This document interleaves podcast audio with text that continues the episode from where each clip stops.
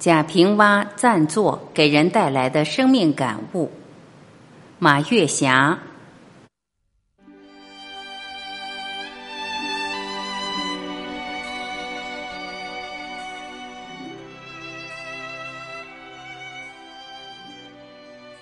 贾平凹是我国著名作家，暂坐是他出版的第十七本长篇小说。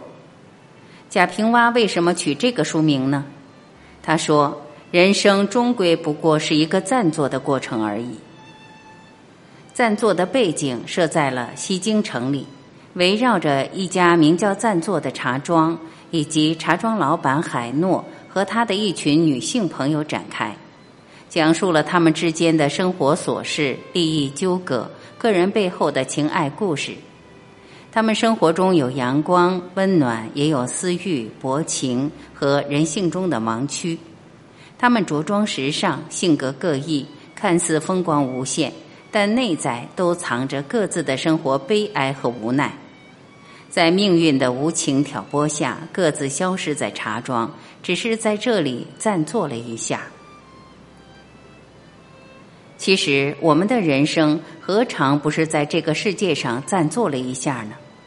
这种观念在很多作品里表现过。我们也经常谈论这个话题，尽管这个话题是老生常谈，但只要明白了暂坐这个道理，我们的生活就会变得轻松，变得通透，变得达观，变得快乐。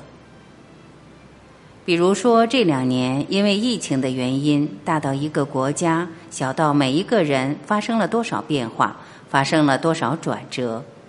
因为在自然灾害面前，没有天长地久。没有永不改变，时间的军队摧枯拉朽，岁月的铁蹄血肉四溅。所以说，不要说天长地久，不要说来日方长，生命中充满着太多不确定性。明智的选择是关注当下，过好每一天，快乐每一天。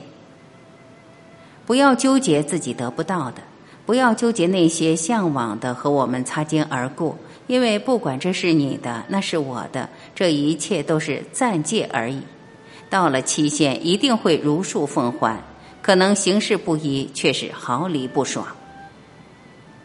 对自己经营的幸福生活，对自己创造的幸福生活，对自己追寻的幸福生活，都要倍加珍惜。幸福不是远在天边，而是近在眼前。因为这些生活只是你暂时保管。生活中失去了什么，也坦然面对，优雅转身。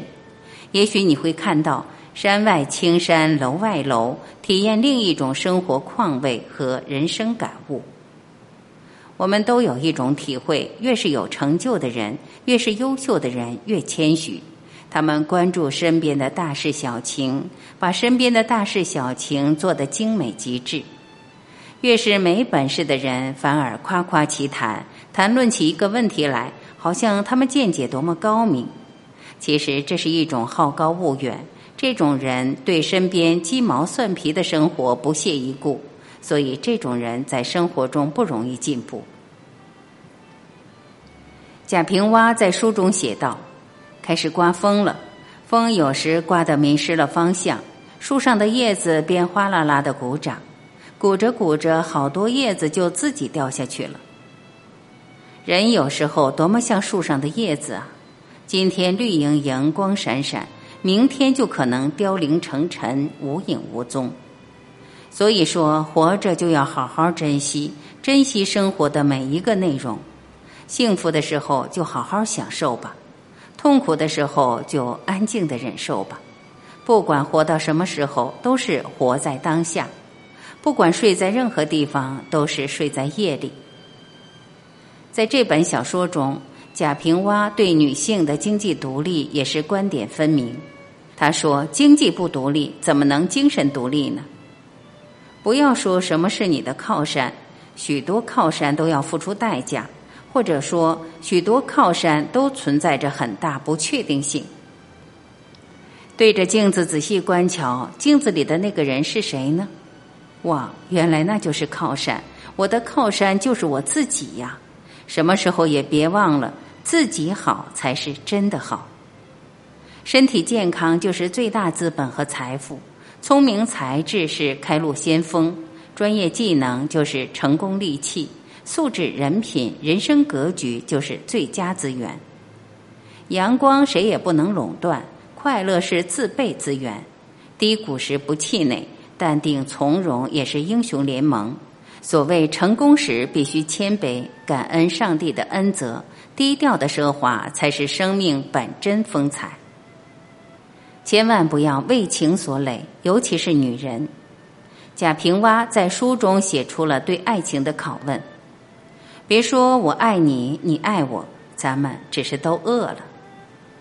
爱情是什么？是各取所需，是等价交换。如果两者之间失去平衡，婚姻就立马翻车。贾平凹在这本小说中提醒我们：婚姻生活中最重要的是让自己变得越来越优秀，而不是改变对方。如果喋喋不休的改变对方、纠缠对方，那么就让自己活得很卑微，甚至说活得很窝囊。你有原则，对方就不敢暧昧；你越优秀，对方就不轻易撒手。我喜欢读书，我很多自我教育、自我管理都是读优秀作品完成的。我和这些大师交谈，从他们的经历中看到了自己曾经的经历，在他们的感悟中不断完善自己的感悟。就像贾平凹所说：“小说的目的不是让我们活得多好，活得多有意义，最后是如何摆脱痛苦，而是关注这些痛苦。我们读书学习。”并不一定能找到发家致富的秘诀、大功告成的法宝。读书只是启迪心灵、激发活力，人生因为你的自我发掘而变得更加有深度，更有更多的可能性，仅此而已。我想说的是，每个人身上都蕴藏了极大的智慧和能力，我们不挖掘的时候，有的智慧和能力只能睡大觉。而读书恰恰是我们挖掘这种智慧和能力的金钥匙，因为每个人都比自己想象的更优秀，每个人都比自己想象的更有能力。有时，当你勇敢的尝试新的领域，就会很惊喜的发现：我怎么那么聪明？我怎么那么有智慧？我怎么那么有能力？我真是我自己的靠山呢！穷日子，富日子。高兴就是好日子，大日子、小日子，开开心心过日子。